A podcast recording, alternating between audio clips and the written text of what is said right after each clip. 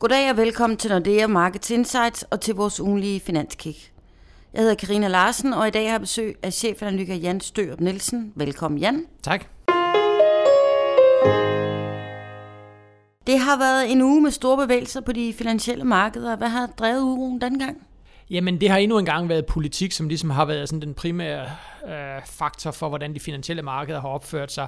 Og noget af det, som har, har i hvert fald gjort nogle investorer nervøse i, i ugens løb, det har været øh, de her spekulationer om, jamen Trump, han har jo lovet rigtig, rigtig meget i valgkampen, og, og man kan også sige, der er, der er opbygget rigtig store forventninger til de skattelettelser, til de infrastrukturprojekter, han vil sætte i søen.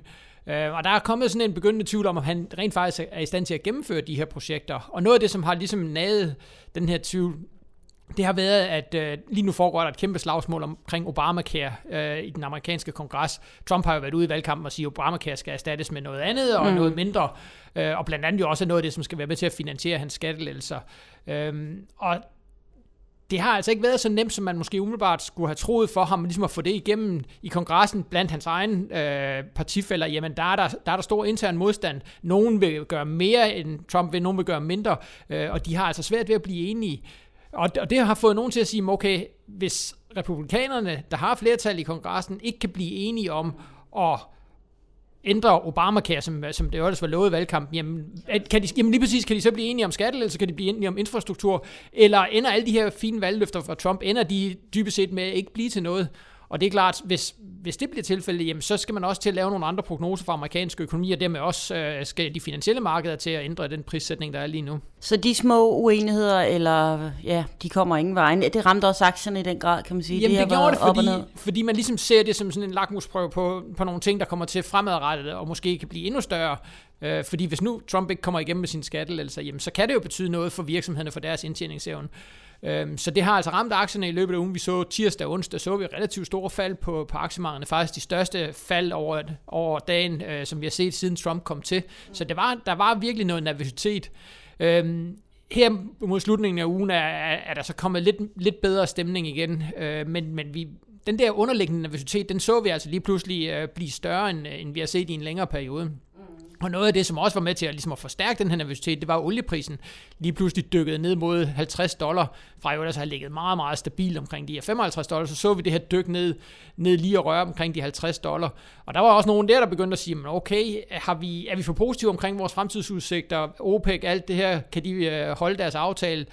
Så, så igen, den her nervøsitet, den ligger altså og lurer lige under overfladen, og der skal ikke, der skal ikke ret meget til, så, så kommer den altså frem lige nu på de finansielle markeder. Mm. Og er der nogen, der begynder at tale om, at vi skal have en større korrektion nu, eller?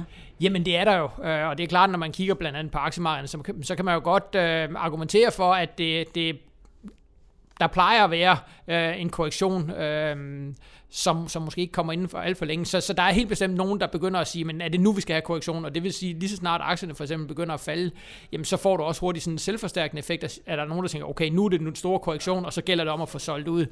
Øhm, det var så ikke tilfældet i den her uge, men det er klart, at, at usikkerheden og nervøsiteten, den, øh, den er altså meget til stede lige nu. Hvad tror du? Hvad er din vurdering?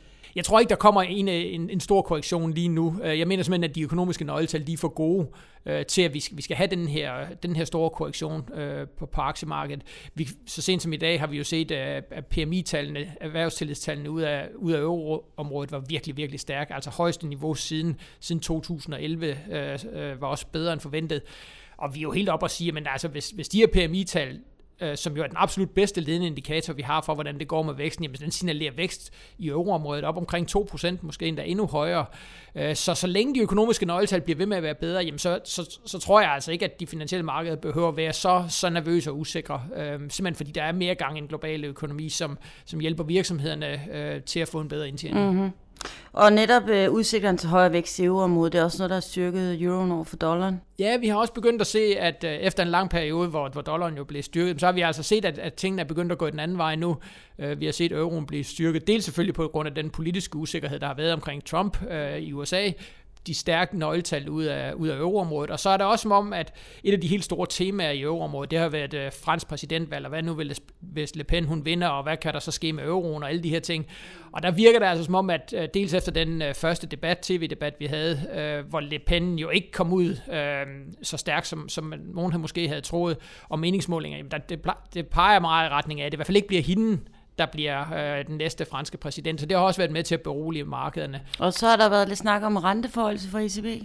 Ja, fordi det er jo så det næste. Altså hvis vi har vækst op omkring 2%, eller måske endda endnu mere i euroområdet, vi har en en euro, som, som stadigvæk i det lange perspektiv er forholdsvis svag, jamen, så er der nogen, der begynder at sige, men er det så ikke også tid for den europæiske centralbank til at, at begynde at, at sætte renten op, ligesom de gør i USA? Øh, vi mener stadigvæk, det er for tidligt, men, men man kan godt følge den argumentation med at sige, at de, på et eller andet tidspunkt, så skal de også til at sætte renten op. Mm. Øh, vi, tror så ikke, vi tror ikke, det kommer lige nu, fordi vi mener stadigvæk, at den europæiske centralbank, de vil være virkelig sikre på, at det her opsving, ja. det bliver, øh, altså, at det virkelig slår rod i, i Europa, inden at de sådan for alvor tør, tør sætte renten. Hvornår gør de det så? Jamen altså, vi er, jamen, det er jo det er et meget godt spørgsmål. Man kan sige, indtil videre, der har de jo lovet at købe øh, statsobligationer frem til udgangen af 2017. Så tror vi, der kommer en periode, hvor de skal købe øh, eller nedtrappe det her program. Øh, og derfor er vi, har vi i vores officielle prognoser først lagt en renteforhold til sådan i starten af 2019. Øh, men altså risikoen er der lige nu, at med, med så gode nøgletal vi får, at, at det tidspunkt det bliver rykket frem. Øh, og, og igen, altså det vil være en positiv nyhed, hvis, hvis de rent faktisk gør det, fordi det vil jo være et udtryk for, at tingene virkelig, ja, jamen lige ja. præcis, at væksten mm. er så stærk, så, mm. så de tør gøre det præcis ligesom i USA. Ja. Og det er jo også et positivt tegn, at den amerikanske centralbank sætter renten op, mm. fordi ja. netop, at, at væksten er så stærk derovre. Men det kan være, at vi måske bliver lidt klogere på det i næste uge, hvor inflationstallene for øvrigt øh, de kommer. Det er vel en af de vigtigste begivenheder? Jamen det er det helt bestemt. Når vi kigger ind i kalenderen for næste uge, så er inflationstallene for øvrigt, så er det en af de ting, man virkelig skal holde øje med. Og det skal man selvfølgelig, fordi det er det altafgørende pejlemærke for den europæiske centralbank. Og man kan sige, nu har vi været inde i en periode faktisk de sidste 10 måneder at trække af inflationen sted i euroområdet, og vi er op, vi er op på 2%, som er målsætningen for ECB. Vi tror så, den kommer en smule lavere, når vi får tallene for marts, men jo ikke, men jo ikke ret meget. Øh, men det er klart, hvis inflationen kommer højere, jamen, så er det noget af det, som virkelig vil sparke til de her forventninger om, at den europæiske centralbank måske skal sætte renten op øh, inden, inden alt for længe. Og omvendt, hvis, hvis inflationstallene skuffer, jamen, så er det noget af det, som ligesom måske kan få folk til at sige, ah, okay, så kommer renteforholdelsen i hvert fald ikke i en, i en længere periode fremover. Så det, det, det er et rigtig vigtigt nøgletal at holde øje. Hvordan vil det påvirke markederne? Jamen, det er, altså i første omgang er det jo renterne, der vil blive påvirket af det her obligationerne. Øhm, så igen, altså et, et, et, et inflationstal over 2%, jamen det vil helt sikkert være med til at skubbe renterne opad.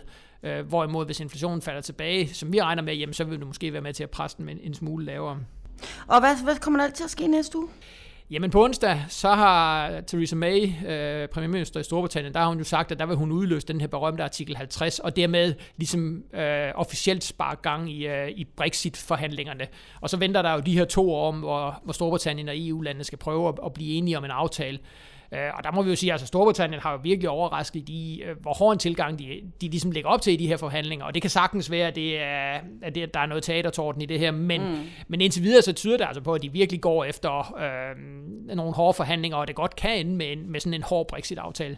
Øhm, det kan være, at vi bliver klogere på onsdag, når hun, når hun ligesom officielt udløser den her artikel 50. Og der er ingen tvivl om, at der venter i hvert fald nogle rigtig spændende år fremad i, i, i de her forhandlinger, simpelthen fordi man har aldrig prøvet det før. Man har aldrig prøvet så stort et land, der skal trække sig ud af EU. Men det er vel også noget, der kan påvirke øh, det britiske pund? Det er det helt, det er det helt bestemt, og, vi, og det britiske pund er jo stadigvæk meget svagt over for, for euroen og danske kroner. Og det er klart, hvis man ligesom kan se, at Storbritannien får nogle fordele ud af det her, jamen så er det med til at styrke det britiske pund. Omvendt tror jeg, hvis, hvis du virkelig lægger op til det her, det bliver en benhård Brexit, og det, det for alvor vil ramme Storbritannien og deres økonomi, jamen så kan det sagtens være med til at svække pundet yderligere. Så der, så er der bestemt meget på det, på spil mm-hmm. på det område. Og så er der også noget mere Obamacare øh, for USA. Ja, Obamacare, øh, nu kan vi sige, at i øjeblikket forhandler de i kongressen. Hvis de så ender med at få lavet den her aftale, republikanerne, jamen, så skal den videre til senatet, hvor der venter et nyt slagsmål. Og igen, man kan sige, at Obamacare for de finansielle markeder, jamen det er ikke så meget selve Nej. Obamacare, der er interessant, men det er at det er en rigtig god prøve. Jamen lige præcis, ja. det er en rigtig god test på, hvor meget magt øh, Trump egentlig har, om han er den her fantastiske øh, forhandler, som jo han jo selv har udråbt sig selv til, eller om der simpelthen er så meget modstand internt i det republikanske parti, så de ikke er i stand til at udnytte det flertal, de har. Så det bliver også noget, der kommer til at fylde rigtig, rigtig meget. Mm-hmm. Okay. Og så ikke mindst på tirsdag, der kommer vi med vores øh, Economic Outlook. Så øh, det vender vi også tilbage på. Vi har webinars og podcasts og alt muligt andet. Men øh, tak for den gang, Jan. Selv tak. Og tak fordi I lyttede med, og det håber vi som sagt også, at I gør i starten af næste uge, hvor vi blandt andet udkommer med et frisk Economic Outlook. Og det er på tirsdag, og det sender vi også en speciel podcast med med vores cheføkonom Helge Petersen. Helge giver os en statusopdatering på verdensøkonomien, og vi diskuterer udsigterne for de nordiske lande og ser nærmere på udviklingen i dansk økonomi lige her nu og fremadrettet. Du kan i mellemtiden holde dig opdateret ved at gå ind på emarketsnordea.com, hvor du finder al vores research, og så kan du høre eller genhøre vores podcast på insightsnordeamarkets.com eller via iTunes. Og så kan du som altid også besøge os på LinkedIn og følge vores analytikere som Jan på iTunes og Twitter. Tak for denne gang, og på genhør næste uge.